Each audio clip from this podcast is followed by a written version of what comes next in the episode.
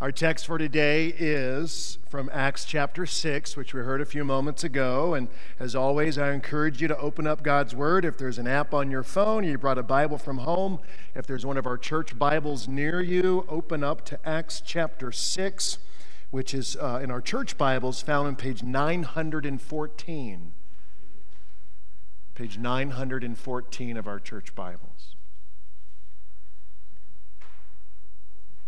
In 2019, here in the United States, there was a survey conducted of 34 different Protestant denominations. That's about 60% of the Christians here in the United States.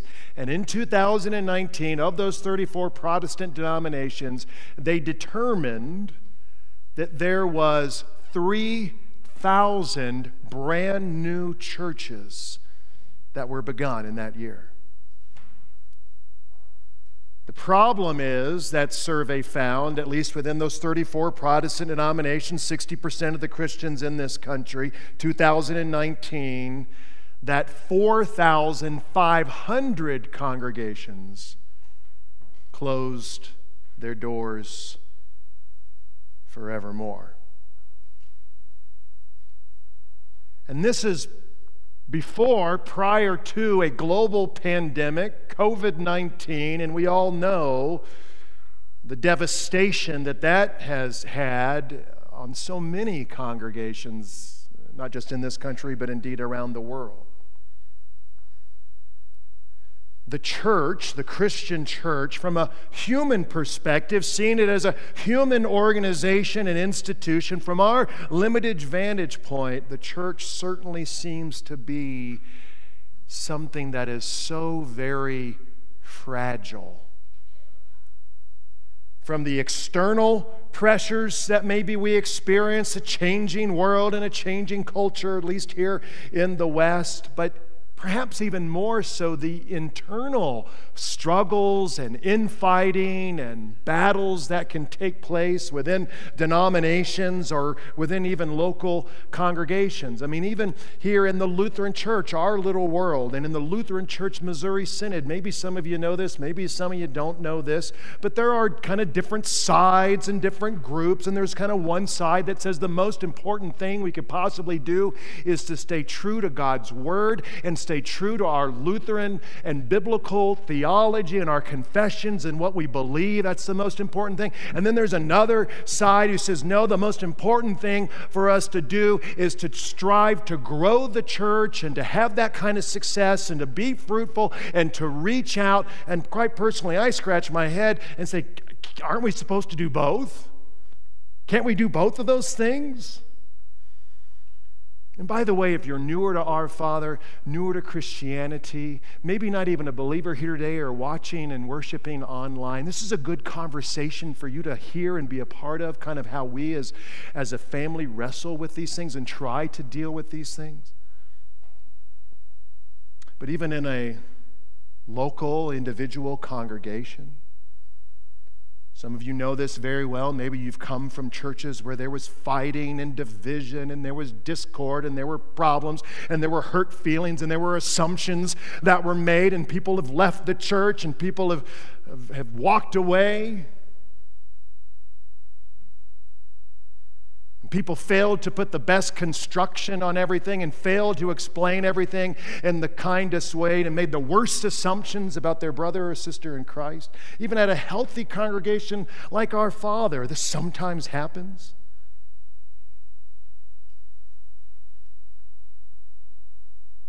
And I do take at least a little bit of comfort in knowing that all that I just described really is nothing new. It's all the way back here in the book of Acts, Acts chapter 6. If you've been following the story, worshiping with us, we've seen some of the external pressure and the external forces of the apostles being arrested and being beaten and the persecution against the church. But here in this text, really for the first time, we see a widespread internal division and an eternal problem, not eternal, but internal situation that was happening. says this, Acts chapter 6, verse 1, if you're following along. Now in these days when the disciples were increasing in number, some have speculated maybe as many as 20,000 now Christians in and around Jerusalem by this stage. It says as they were increasing in number, a complaint by the Hellenists arose against the Hebrews because their widows were being neglected in the daily distribution. That's the distribution of food to those who were in need. That here in Acts chapter 6, we already see a church that is divided, and we see a church that has different factions and different groups that now are grumbling and complaining against one another. You have the group here that's referred to as the Hellenists. That comes from the, you think of Helen of Troy, the kind of the Greek world, the Hellenistic culture. These were Jewish Christians. The Hellenists were Jewish Christians, but who spoke Greek and culturally had adopted a lot of the Greek and the Roman ways of living and the ways of dressing and even maybe some of the ways of thinking. That was the Hellenist group, Jewish Christians, but had more of a Greek philosophy and culture.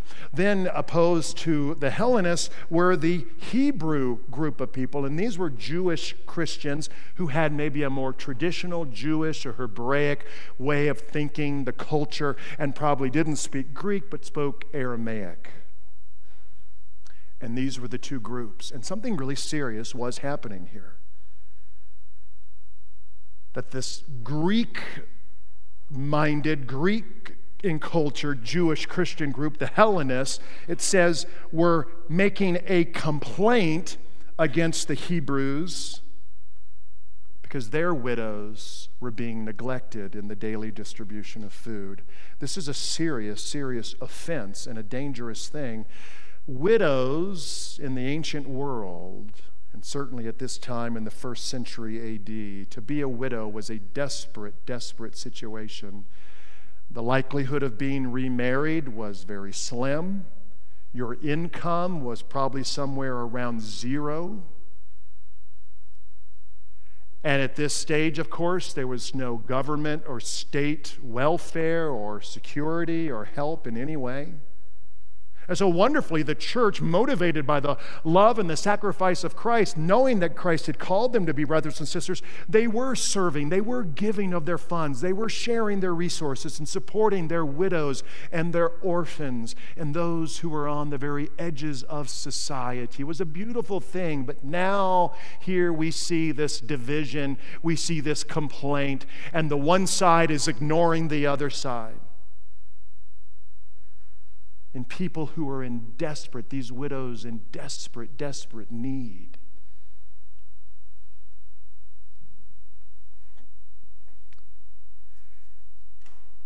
A serious thing. Division, fighting, perhaps a failure to put, as I said, the best construction and to explain and understand everything in the kindest way of why this was actually happening. Maybe there was some fear, there was some kind of racial or cultural bigotry happening here. We don't fully know. But what we do know is that this isn't simply a human situation that is happening, but there is a supernatural battle and a supernatural warfare that the church has an enemy, God has an enemy, you have an enemy, we have an enemy who wants the church to be no more. And this is an old ancient tactic. I think it goes all the way back to the Garden of Eden. It's called divide and conquer. I mean, even back in the Garden of Eden, what did Adam say? The woman that you gave me, Lord, it's her fault. And already you see a breakdown in relationships. It's the old evil foe up to his old ways, divide and conquer and destroy. And this is so serious that even Jesus himself, in John chapter 17, he's in the upper room with his disciples. They've had the Last Supper, and then he prays, recorded for us in John chapter 17, what is referred to as his high priestly prayer. He's praying on behalf of the disciples and praying on behalf of all those Christians who would come after them. And Jesus, John chapter 17, verse 11, praying for his disciples, the apostles, he says this, Holy Father, Keep them in your name, which you have given me, so that they may be one, even as we are one.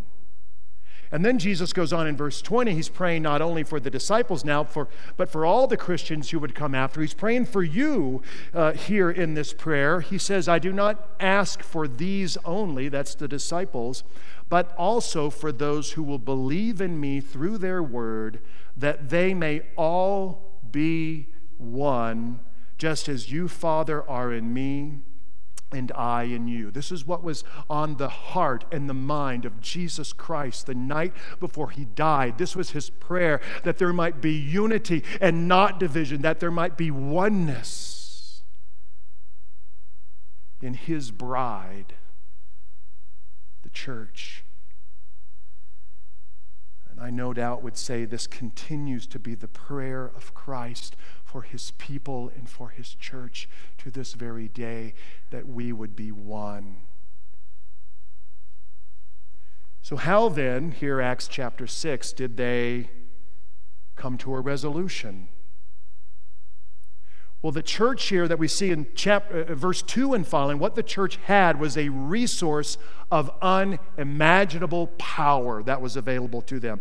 They had a resource that they put into practice, a resource that could solve all the problems of the church, and indeed perhaps a resource that could solve all the problems in the world. What we see them doing here is this: they formed a committee.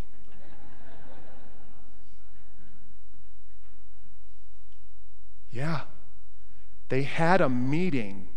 Don't you love meetings? I mean, we just love to go to meetings, right? This is what it says in verse 2. It says, so the 12, because of this division in the church, the 12 apostles summoned the full number of the disciples. That's their church meeting. And said, it is not right that we should give up preaching the word of God to serve tables. Therefore, brothers, pick out from among you 7 men of good repute. There's your task force, your committee, full of the Spirit and of wisdom, whom we will appoint to this duty. But we will devote ourselves to prayer and to the ministry of the word.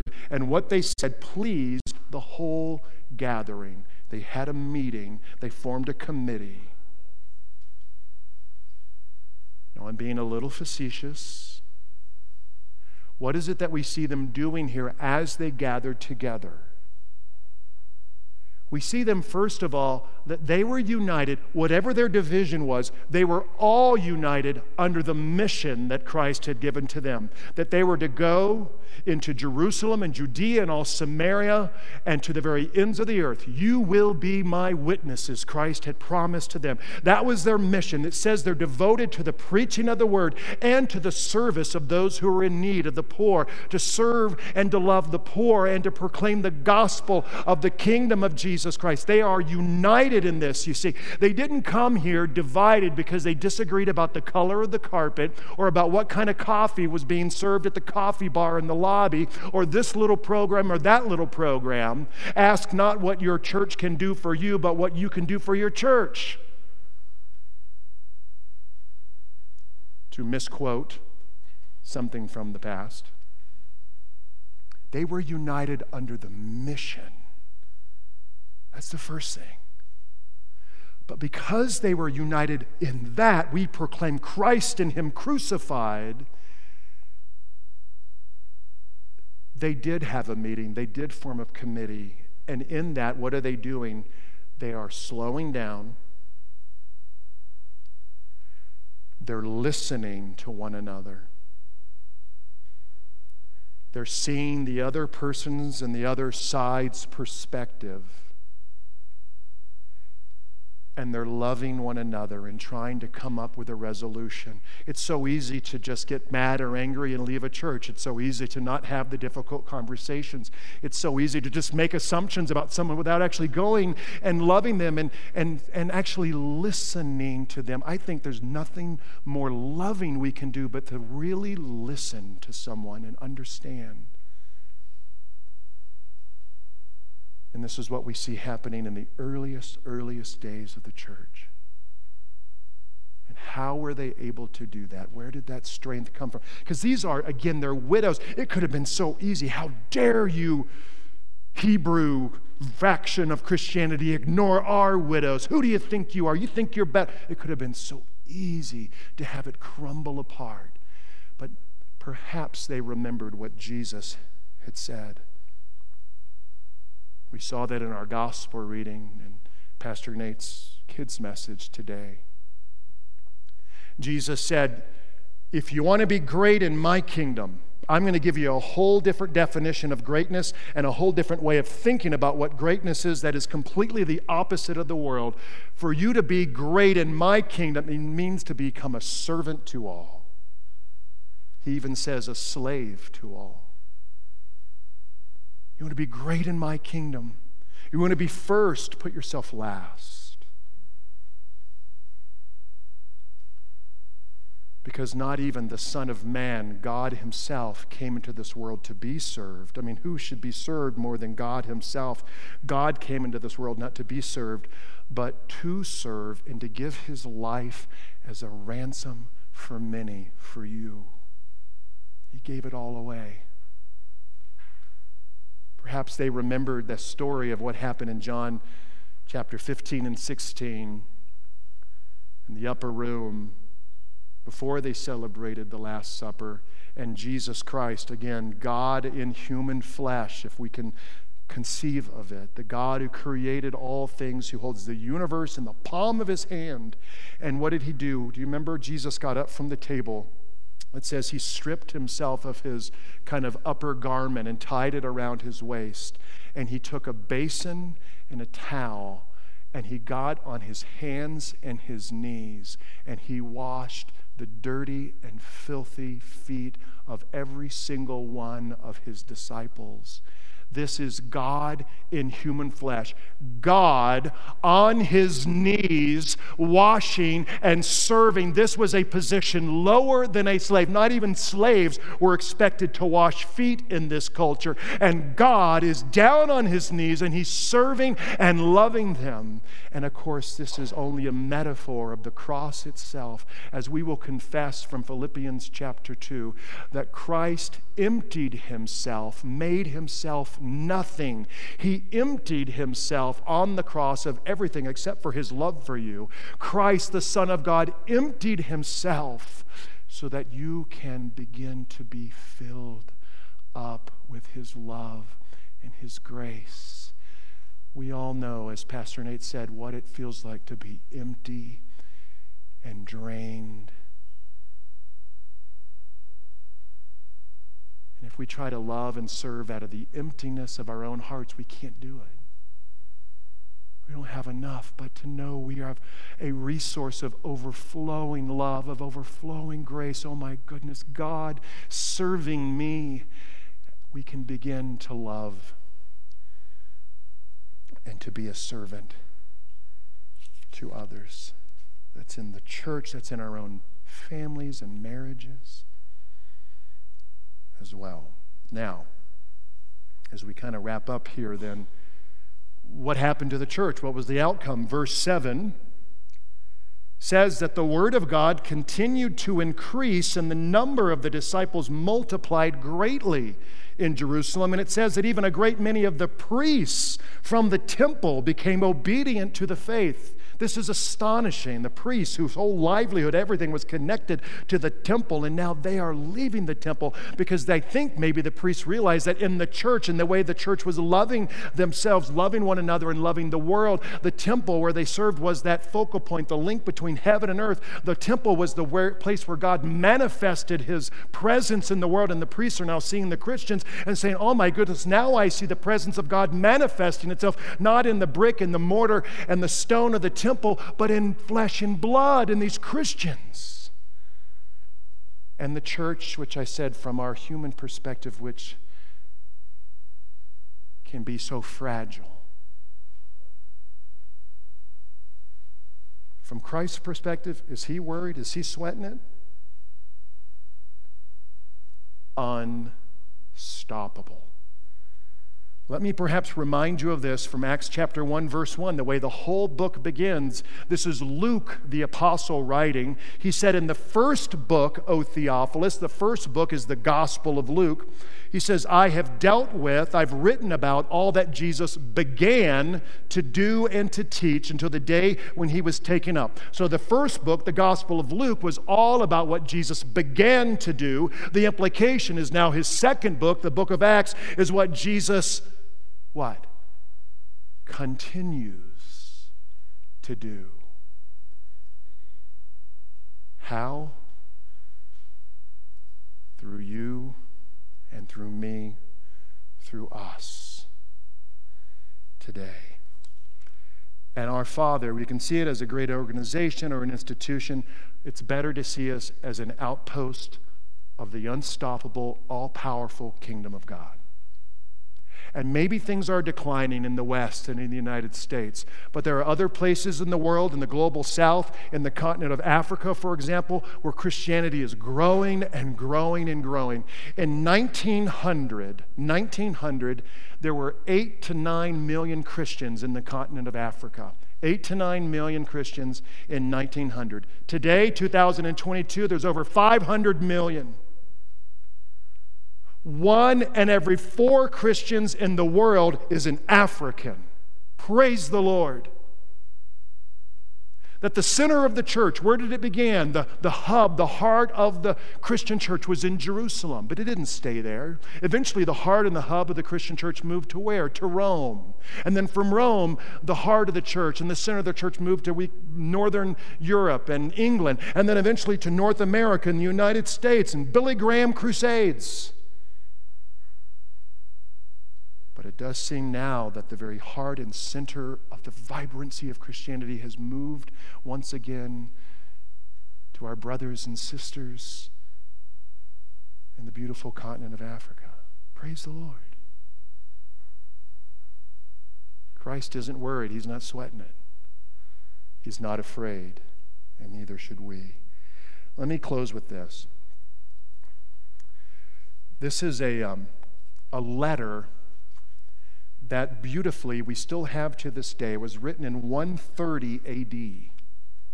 And it was a letter that was written by a Christian to a skeptic. It was written by a Christian to a pagan, a person who didn't even really know what Christianity was. 130 AD, these Christians are beginning to grow and expand. It's like, who are these people? And this is called the Letter to Diognetus, written in 130. Diognetus is who it was written to. And listen to these words as we close. Christians are indistinguishable from other men, either by nationality, language, or customs. They do not inhabit separate cities of their own or speak a strange dialect or follow some outlandish way of life. With regard to dress and food and manner of life in general, they follow the customs of whatever city they happen to be living in, whether it's Greek or foreign. What is this saying? It's saying that Christians were ordinary people. But it goes on to say that yet there is something extraordinary about their lives. They live in their own countries as though they were only passing through. Like others, they marry and have children, but they do not destroy their offspring. They share their meals, but not their wives. They pass their days upon earth, but they are citizens of heaven. Obedient to the laws, they yet live on a level that transcends the law. Christians love all men, but all men persecute them. Condemned because they're not understood, they're put to death, but raised to life again. They live in poverty, but enrich many. They are totally destitute, but possess an abundance of everything. They suffer dishonor, but that is their glory. A blessing is their answer to abuse. For the good they do, they receive the punishment of malefactors, but even then they rejoice as though receiving the gift of life. What is this describing? It's describing ordinary people knowing and sharing extraordinary life in Jesus Christ. You know, from I said this last week, from a small group, about 70 peasants, marginalized, tiny little group. In just a little over 200 years, this has never happened before in the history of the world, in just a little over 200 years, Christianity became the dominant force and power and worldview in the Roman Empire. And it wasn't done because of military might and coercion. It wasn't done under stress of the sword or of penalty of death. How did that happen over those 200 years? It was love. It was this group that were a family that loved each other through it all, and that loved their neighbor as themselves, and loved and served the world, all because they were convinced, they knew it was true, that the Son of Man, God Himself, came into this world not to be served, but to serve and to give His life as a ransom for many. Christ alone be all the glory. Amen.